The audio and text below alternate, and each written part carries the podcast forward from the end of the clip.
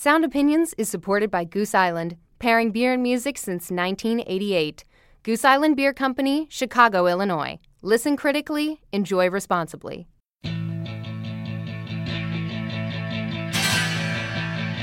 I've noticed a number of peculiar incidents among the members of the student body, all having to do with rock and roll music.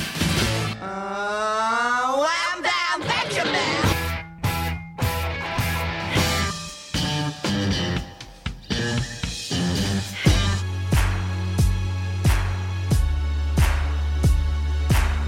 Now, if you don't think this song is the greatest song ever, I will fight you. Not many rock bands can claim four decades of brilliance, and even fewer are still breaking new ground. One exception Los Lobos. I'm Greg Kot. And I'm Jim DeRogatis. The long running LA Rockers, Los Lobos, will join us for a special live recording. And I'll talk about a song I can't live without adding it to the Desert Island Jukebox. That's all coming up on Sound Opinions. This is Sound Opinions, and later in the show, Greg, I'm going to lay a Desert Island Jukebox pick on you from uh, what I think we both agreed was one of the best box sets in the last 10 years or so. Ork Records, New York, New York, from Numero Group, I think the finest reissue label in America. Came out around the holidays, right? Mm-hmm. Chronicling this small independent label, forgotten in the annals of history, that did some of the first and most influential punk rock records. We're looking forward to that, Jim, but first we've got some music news.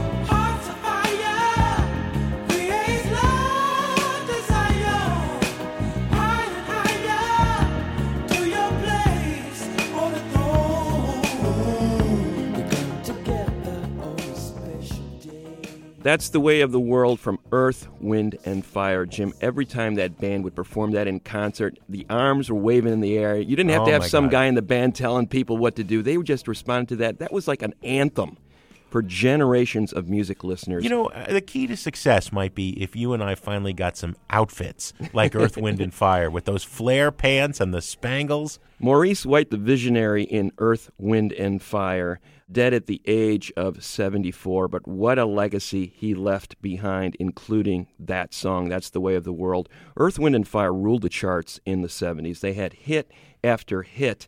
But it's interesting to hear how Maurice White developed his vision for that band because I call him the Duke Ellington of R&B in many mm. ways and he brought together all these different influences. He started out as a jazz drummer in the 50s and 60s. Worked a lot of sessions at Chess Records, worked with people like Willie Dixon and Etta James. Ramsey Lewis had to coax him out of the studio. I mean, the money was good. He was doing all these great sessions. Said, listen, man, you need to get on the road with me. And at the time, the Ramsey Lewis Trio was one of the great groups in music because of the crossover success. The money he made with Ramsey Lewis, those tours were so successful, enabled him to finance Earth, Wind, and Fire. And it was just this extravagant kind of showpiece band, the kind of band you might see from the jazz age with a horn section and backing singers and all these exotic instruments. At the center of it, Maurice White, who was uh, bringing in this African thumb piano, blending Latin music, blending R&B, blending jazz, creating this cross section of African American music through the decades on that stage with the lights and the amazing outfits, but at the core of it, these amazing melodies. Again, hit after hit in the 70s and undeniable in the run of great songs. And one of their greatest achievements was the song Shining Star. That to me is the epitome of Earth, Wind, and Fire in many ways. The grit with the cream. You know, you had these funky bottom end bass guitars, those chattering rhythm guitars, the multitude of voices, the choral effect, the call and response, the way Maurice White orchestrated voices in addition to horns, creating the sense of community right there between our ears. You're a shining star no matter who you are, the song says. And that was really the buoyant, upbeat message he was offering in the 70s. This is a time of strife for the African American community. And the Earth, Wind, and Fire was saying, don't let your heart grow cold. You can work through this. And it was a tremendously optimistic and uplifting message at a time when it was most needed. Shining Star from Earth, Wind, and Fire on Sound Opinions.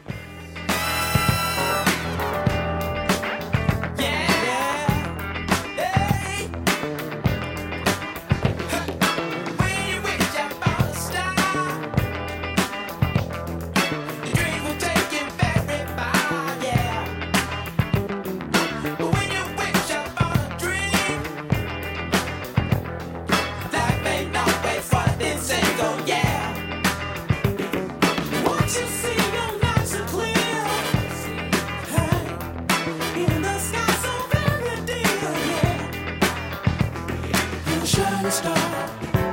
No matter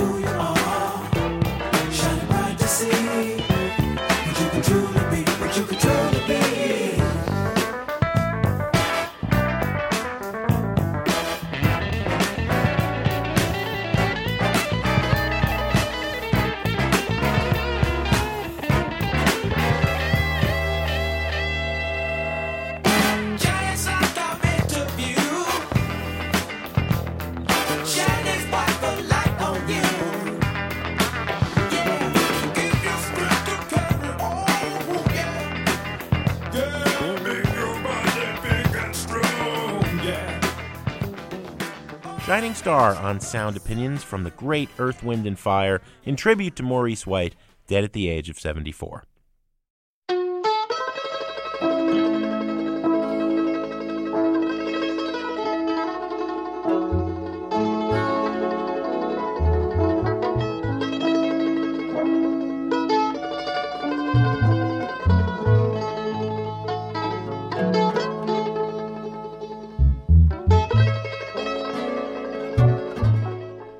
You're listening to Sound Opinions, and up next, we're going to play our special session with the members of Los Lobos. We invited an audience out to see the band talk to us and to play a couple of songs a few months ago at City Winery here in Chicago. Greg, man, it was a treat to see this band play live. You know, the procession of hot new buzz bands is endless. But co founders Louis Perez and David Hidalgo have now been writing songs together for 40 years, and I don't think any of the passion they initially had has waned. The level of cohesion around this group, with Cesar Rosas, Conrad Lozano, and eventually Steve Berlin, is just extraordinary in rock history, as Los Lobos has merged these vivid stories from their roots in East LA with rock, punk, Mexican folk music, R&B, and psychedelia. That's so true, Jim. Their 1987 hit cover La Bamba is what they're best known for, but there's so much more to the group, as proven by last year's Gates of Gold. You know, their first album in five years, but a great one. And as Louis once told me during an interview, the continued collaboration is like a conversation that started 40 years ago. So we're lucky to be brought into a bit of that conversation. Here's David Hidalgo explaining the group's origin. we all met in high school, and everybody was we were all playing in different bands and like the same records.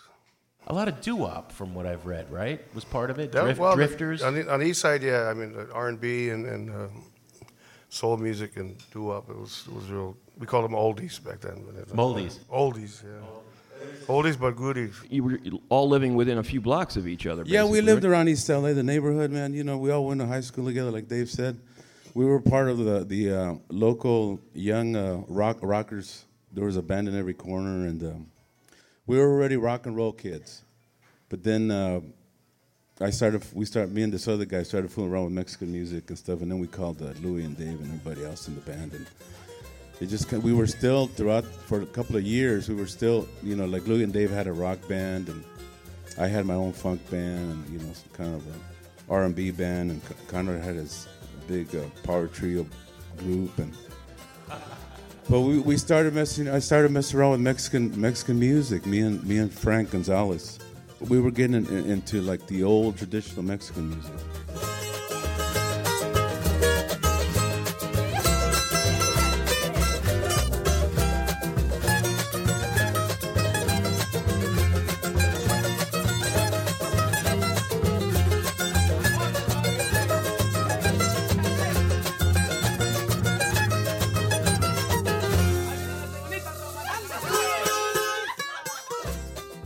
Kind of started the thing, and it just kind of snowballed from there. But along the way, we still some of us still had our rock groups. You know, I was playing in, in dance clubs and stuff like that for a little while. It went on for a couple of years, but then the the Los Lobos thing just got a little more more popular. You know, it became uh, more demanding, and there- was uh, there was just more more to it. You know, so we we started playing colleges and all that stuff. Chris Morris's book Dream in Blue that uh, just came out about the band. Louis, you got a great quote in there. If you are a Chicano and you got married between 1973 and 1980 in East LA, we probably played your wedding. um, and mostly kids are rebelling against their parents' music, but you guys embraced your parents' music and turned that into a way to make a living for, for a decade. why this in tremendous love for that for that music that most kids at that age are rebelling against that stuff? They fed us. Good answer. Were there similarities between the Mexican folk music and what was happening in LA in the punk world? Because you wind up signed to Slash Records. And I, I mean, both outsiders in some ways, both anti authoritarian. I don't want to make the case for you, but, but I heard it when I first fell in love with Los Lobos music. I wonder if you guys did from the beginning. We, we played it with the same attitude we played Blue Cheer with. You know, we we we got into folk music and we got we, we, we started hearing stuff. Like for me, you know, I started hearing things I hadn't heard before. You know, like some, of the- some of the regional stuff, and try to figure it out. And I was like, wow, man, we're, this is amazing. And I mean, there was there was so much to learn. So it was the musician part kicked in and said, "Man, I want to learn this stuff. I want to know." And then, being it was, it was our our background, our culture, it, it meant a lot. So, so we tapped into something that was important to us.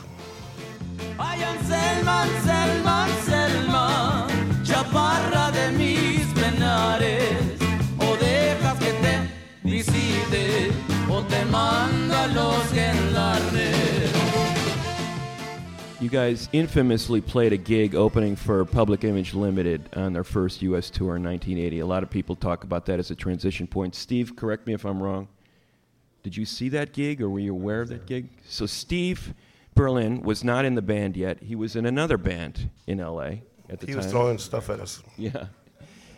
Man of, of many, many hats. Um, Steve, what was your recollection of that gig?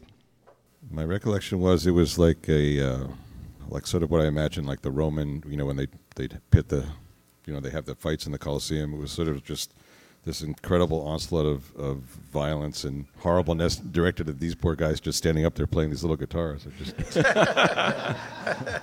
Con- my sense was that they sent them out there to like draw the fire, so that when Public Image went on, they'd be out of ammo. Conrad's over there cracking up. Uh, is that true, Conrad? Is he telling the story pretty pretty correctly? Pretty much. Yeah. What was It the hardest tough. thing that was thrown at you when you guys were up there? When the bottles, the big bottles, are, started coming. Well, they were First it throwing was- quarters too, and they were trying to make it into the guitarron uh, hole, you know. so, so they That was kept me. hitting me, man. I was doing that. Just trying to go easy on them. But we understood it, you know. It's like, okay, this is punk rock, right? All right, that's cool. Yeah, but where is public image today, huh? You know, who's still here?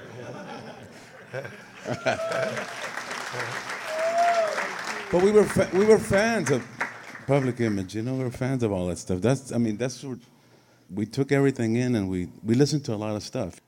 And then all of a sudden, then we wound up there, right? We wound up in that that, that whole with Slash Records and stuff like that. So we wound up, the, you know, through the through the '80s, playing at all the punk rock clubs and stuff like that. And some of our best friends were punk rocks. That- yeah, you, you, you didn't exactly fit into that world at first, but that transition, as Louis said in his very pithy but accurate answer, you guys got paid when you did weddings. And you went from making, I guess, a hundred bucks, several hundred bucks a gig to to nothing. To nothing, right? So did you Seriously. guys Playing for a 12 pack. It was exactly that. I mean, you know, for kids, you know, hanging around and doing. I mean, we did well financially. It was great. And then, yeah, we had to we had to take a step down. I mean, we we played over at those little clubs for like seventy five, you know, hundred bucks for for the night and for the whole band and stuff. It- you know, we we we understood it and we we kind of hung in there for for about a year and a half till we got signed and all of that. You know, as soon as we got signed and I was going to USC at the time, and I was uh, on a scholarship and all that. I was getting into music education. As soon as we got signed, we had you know an attorney and we had a booking agency. We had the whole everything, right? And then it was like, all right. I went back to USC one day, got all my stuff, and you never looked back and said, "This, this is what we're gonna do." And we, we bought a little van and we laughed our way across the U.S. from there on. You know, For 85 bucks. Yeah. And you still weren't getting fed. Yeah. Mm-hmm. We said, yeah, man, after this tour, we could hardly wait to go back to our weddings, man, get paid, you know? Go make some real money. Well, making money or not, seeing Los Lobos live is a real treat. And here's a sample of that experience the band performing Don't Worry Baby during our special recording at the City Winery in Chicago on Sound Opinions. Standing by the window, staring out at the night. You got so many troubles on your nervous mind. Well, don't worry, baby, it's gonna be alright. You heard the sound of footsteps still across the floor. He picked up the receiver. You didn't know what for. Then you saw a shadow heading out the door.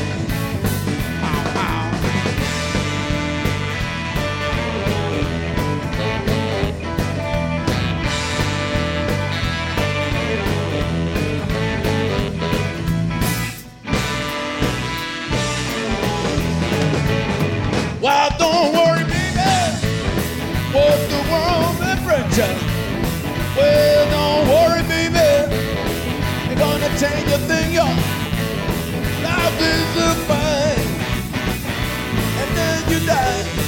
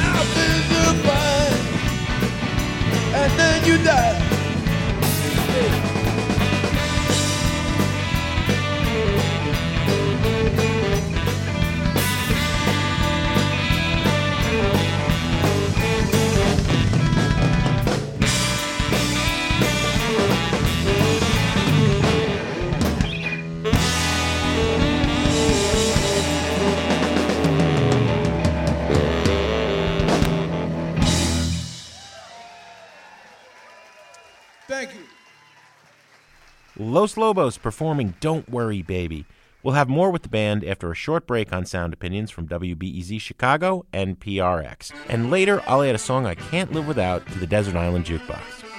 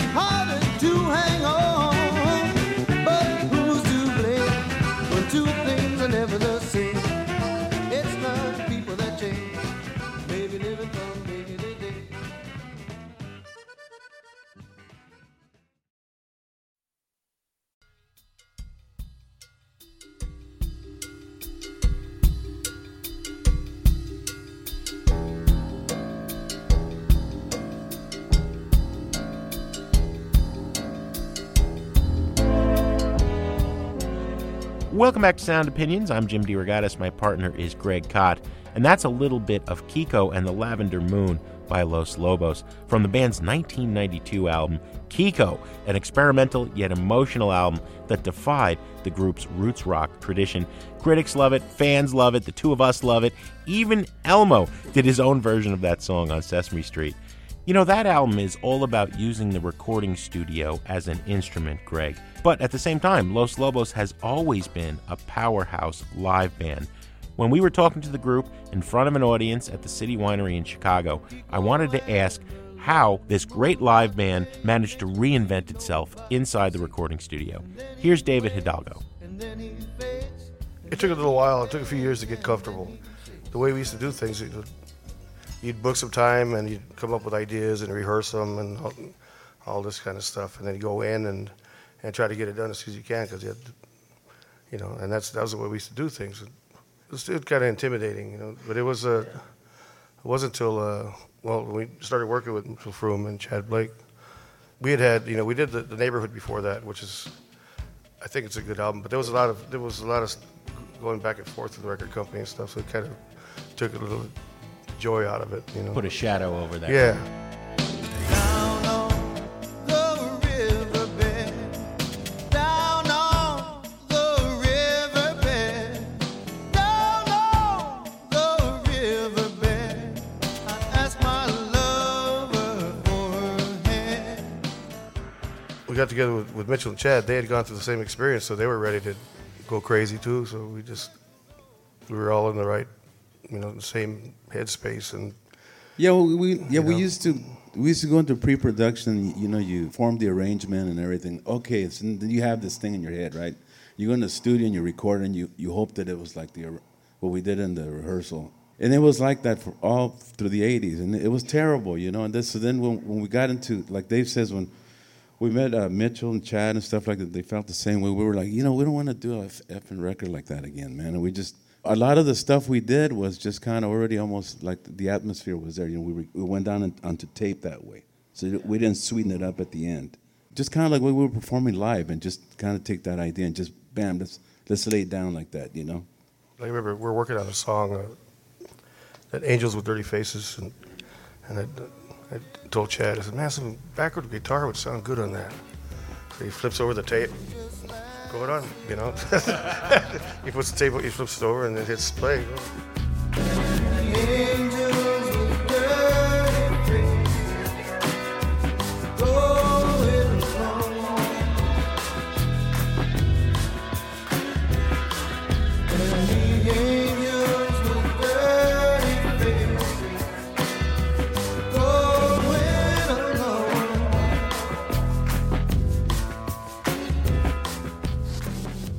Psychedelic record, really. And uh, I, I- see like a whole period of experimentation. It seemed like having your biggest hit kind of you got a reaction to it in terms of we don't like it here. It, it seemed like, and it was an odd, you know, it was an odd place that you guys ended up with having a number one song in the country with La Bamba, the cover of La Bamba.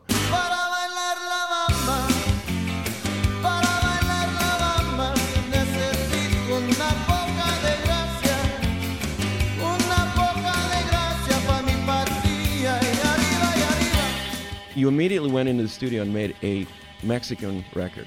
I mean, that was your reaction to having your biggest hit. Your management, your record company, everybody, they, they, were, they were probably like that audience at the PiL Show that wanted to just throw things at you at that point.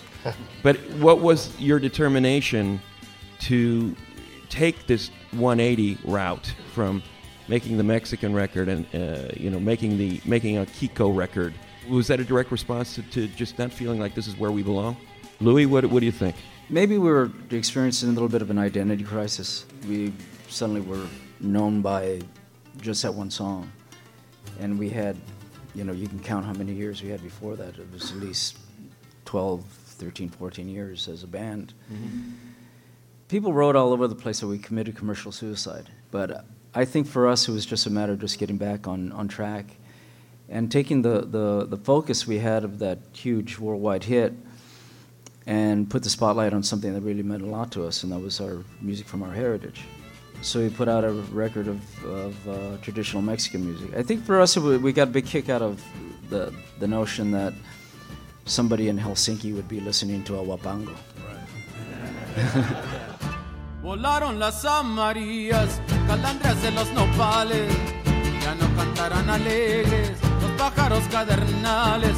A la a la tiranana no, ya no cantarán alegres los pájaros cadernales. Eres chiquita y bonita, y así como eres te quiero. Pareces una rosita en las costas de Guerrero. A la tiranana, a la tiranana no. Pareces una rosita de las costas de Guerrero.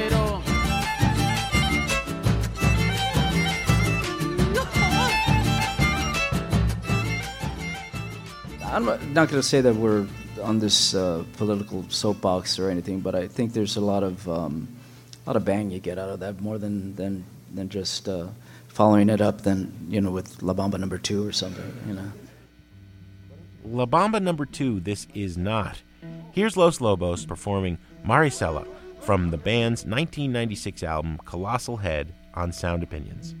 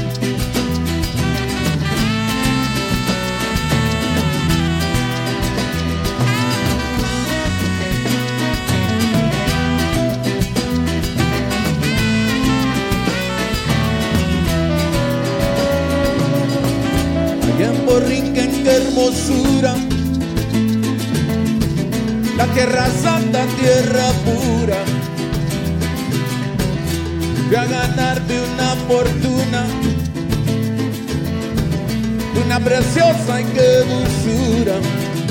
Vamos a bailar. Oye, Marisela. Vamos a gozar esta bomba negra. Vamos a bailar. Oye Marisela, vamos a gozar esta bomba negra. Allá en la isla del encanto, orgulloso yo les canto. Con sus sierras y sus santos, hay un placer a mí me ha dado. Vamos a bailar. Oye Marisela, vamos a gozar esta bomba negra. Vamos a bailar. Oye Marisela, vamos a gozar esta bomba negra.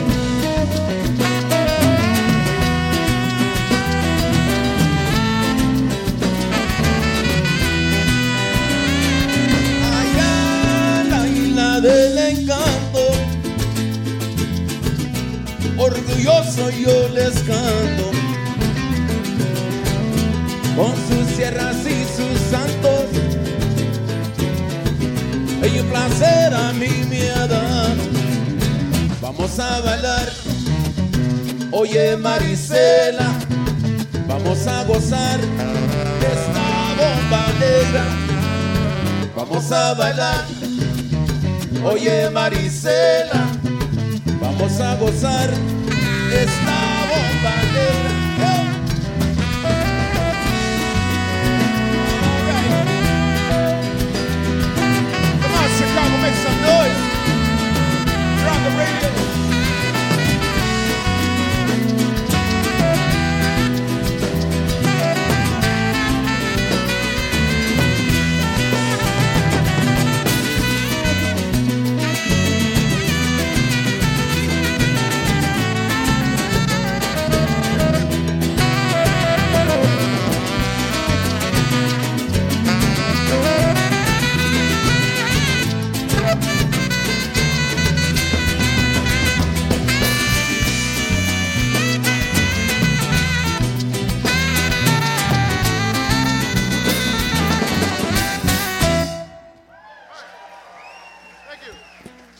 That was Los Lobos performing Maricela live on Sound Opinions at City Winery, Chicago.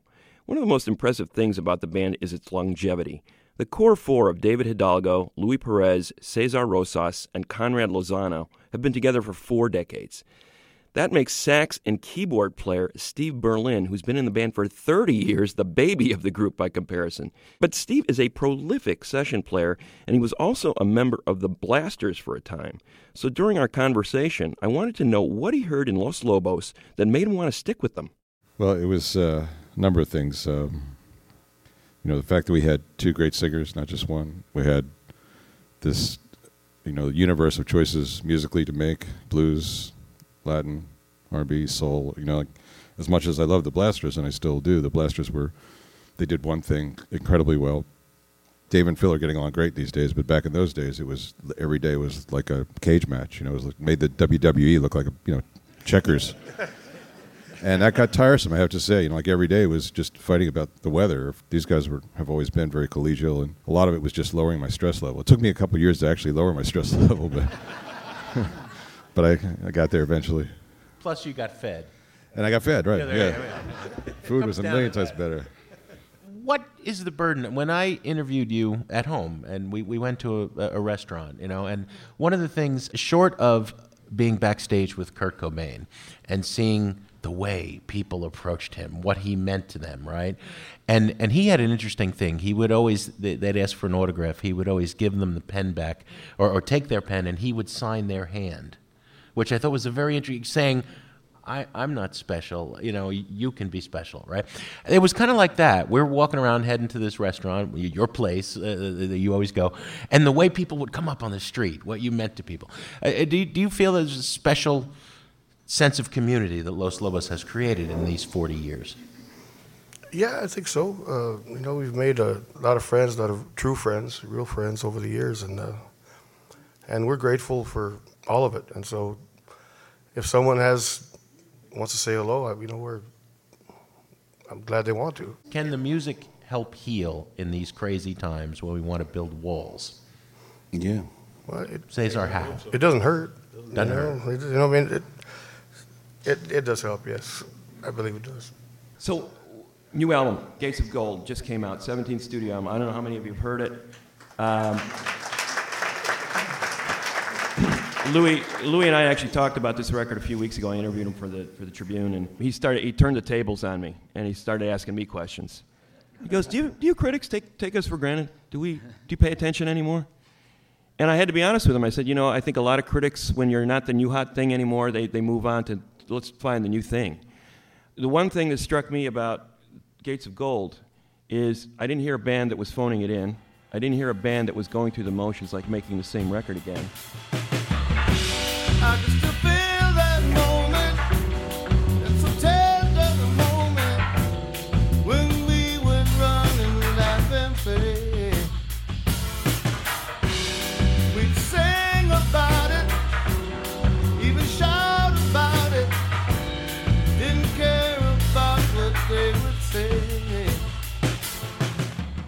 If I'd heard a new band do those records, I would have been doing handstands and going, wow, this is the, the new thing. This is amazing. And Los Lobos is doing that in their 42nd year. So the fact that you have this longevity and are able to maintain a very high standard, not only maintaining the ties to your early stuff, but stretching yourselves. David, where does that come from? How difficult is that for the band to make a record like that at this point in your career when you have sort of said it all in some ways, and in other ways you feel like there's more to be said? Uh, It's scary, you know. Every time we go in, you know, we avoid it to the last minute, you know. and then we sit in the parking lot to make sure that somebody else is there before you walk in, you know. Just don't want, to be, don't want to be the first guy there. And then, but you know, over the years we've gotten to uh, where, well, we're lazy for one. We don't we don't prepare before we go in. We might have a few ideas, it's something to start with. Uh, I guess we must still care. We want to do something that we haven't done before, or at least, or go back, you know, some, some in some ways to familiar territory. But it, it, it it's just, uh, I guess uh, we still believe in it. I guess, and we just want to do. Is it discouraging at all The recorded music is not, you know, I don't know if it was ever a meal ticket, but it certainly was, you know, there was some income from it. Now that the bottom has dropped out from the sales of recorded music in a lot of ways. Is that discouraging at all to even want to make a record uh, in, in that sort of environment? Yeah, it, it, it is. You don't know if anybody's going to hear it. Now it's, uh, you know, all the bands, you have to make money on the road now. So touring is more important than before. And, then, and so we sell our CDs and t shirts at the gigs. That's the only place to sell them now. Why do another album? You know, who's going to. But we do. We'll do it again. You know? Lucky for us, Los Lobos does keep doing it again and again. Here's a track from their most recent album, Gates of Gold, made to break your heart live on Sound Opinions.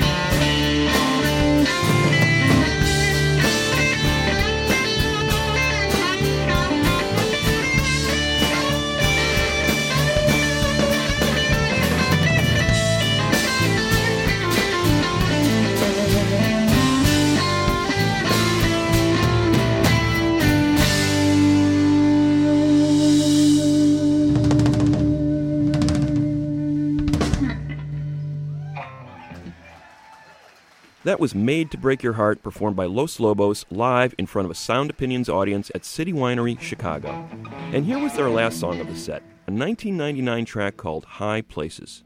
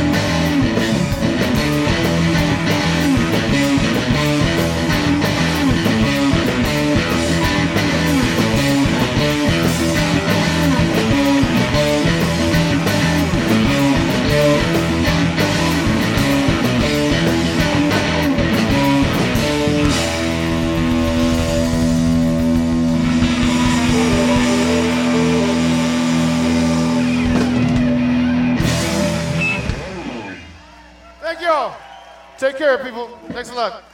Appreciate it. High Places, performed live by Los Lobos on Sound Opinions. Special thanks to City Winery for having us and to all the fans who came out. Now we turn it over to you. Have you been following the band for all these decades, or were you only familiar with La Bamba? Share your comments at 888 859 1800. Next up, I'm going to add a track to the Desert Island Jukebox. That's in a minute on Sound Opinions from WBEZ Chicago and PRX. There I go, much like a leaf that's blown away.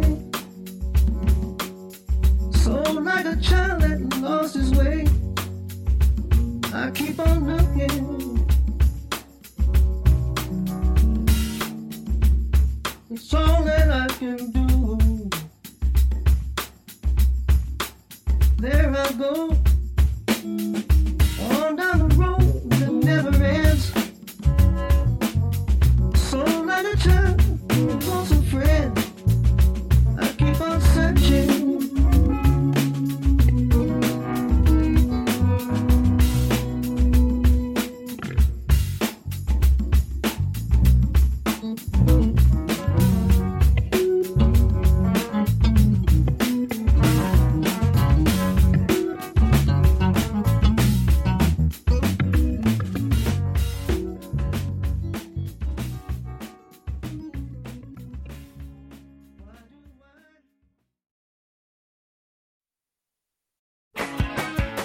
tell you, little buddy, this whole island is bewitched. Now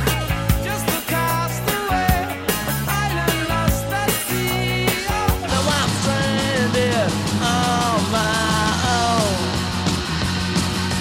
Stranded far from home. Come on. You remember, we were shipwrecked together. Stranded, I'm so far from home. Stranded, yeah, Welcome back to Sound Opinions. I'm Greg Kot with Jim DeRogatis. As often as possible on Sound Opinions, we like to take a trip to a warm desert island, which sounds really inviting right now in Today February in in Chicago, Chicago, yeah, yeah. and play a track we cannot live without. Jim, this week it's your turn.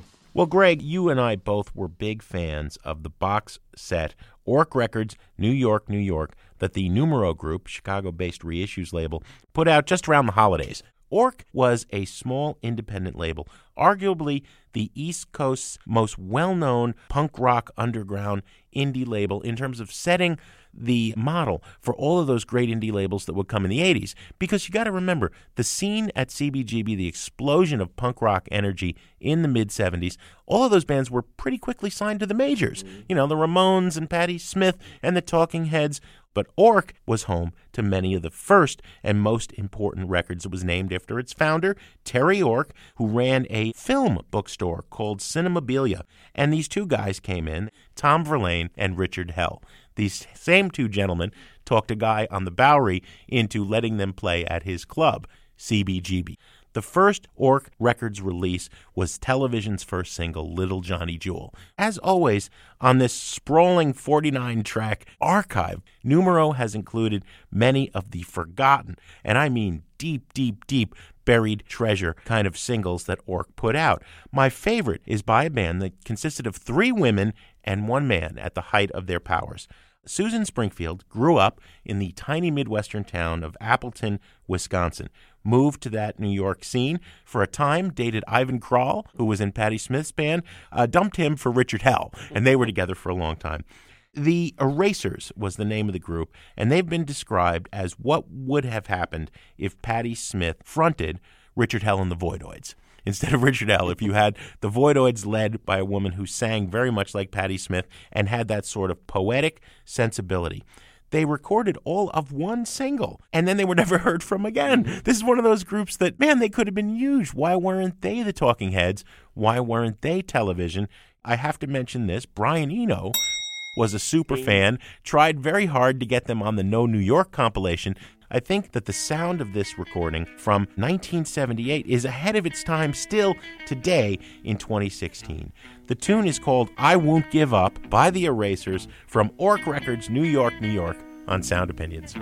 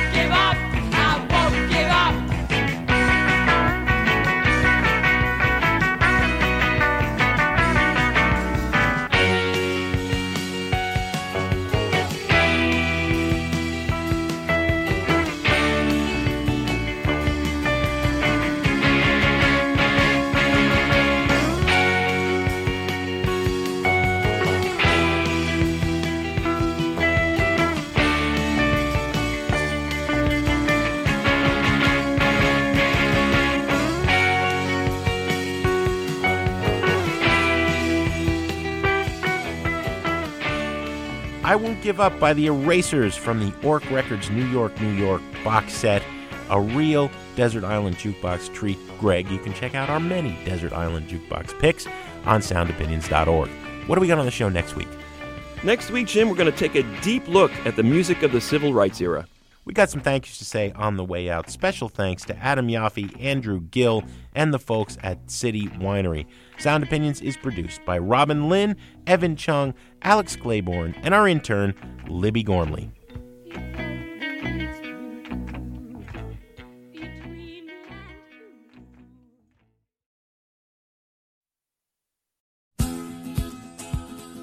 On Sound Opinions, everyone's a critic. So now it's time to hear what you have to say. This is Johnny. I'm sorry that I'm not home. But if you leave me your name and number, I promise soon as I get in, I'll phone. New messages. Hey, just got done listening to the uh, sound opinion for Patti Smith in 1975. I was a 13 and a half year old young woman who was, I don't want to say lost, but I found myself when I first listened to horses. It was not gender identification. It was not a question of am I male or am I female. It was pure emotion. It was a pivotal change for me in my life. Without that, there would have been not as much guidance for me from a female perspective in regards to what is possible and why do I have to be cubbyholed into cutesy, lacy, bobby socks, or why can't I be feminine and strong and confident? To this day, I love Patti Smith for that influence. Thanks, guys. Have a great night.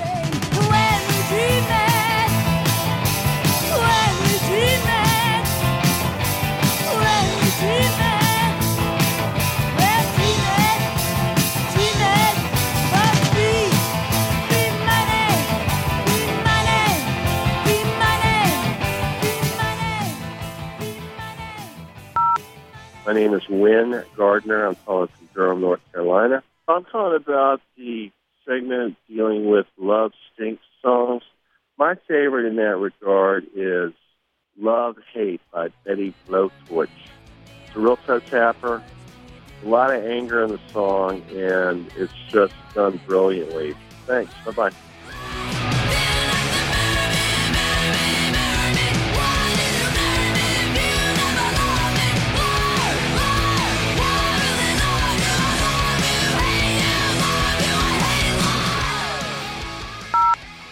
Yeah, this is Dan calling you from Montana. I thought about uh, one that worked pretty good for Valentine's Day. It would be an old country one by uh, Roy Clark called Thanks God and Greyhound, You're Gone. Thank God and Greyhound, you're gone. I didn't know how much longer I could go on. Watching you take the respect out of me. Watching you make a total wreck out of me. That big diesel motor is a playing my song. Thank God and Greyhound, you're gone. My name is Margaret, and I just called to say, In the Air Tonight, I agree. Great song. I'm from the south side of Chicago, and I spent a bunch of time in New York City in that time period, and it reminds me of dreamy summer by the pool, listening to it, and uh, my late father. I listen to you guys all the time. Thanks so much. I can feel it.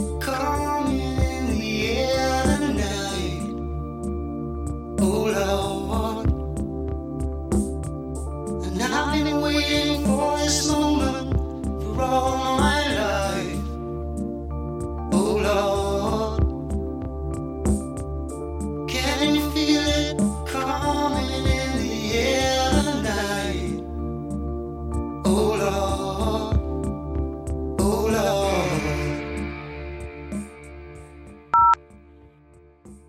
Hey, fellas. My name's Kevin from Oxford, North Carolina. I want to relay a little story about that Phil Collins song, Coming in the Air. In about 1982, I was running a press, climbing up around on the press, and my lung collapsed. I got taken to the emergency room and rushed into surgery, and I woke up to the first episode of Miami Vice coming on the television with that song. And I was all jacked up on morphine and stuff for pain, and it was ethereal.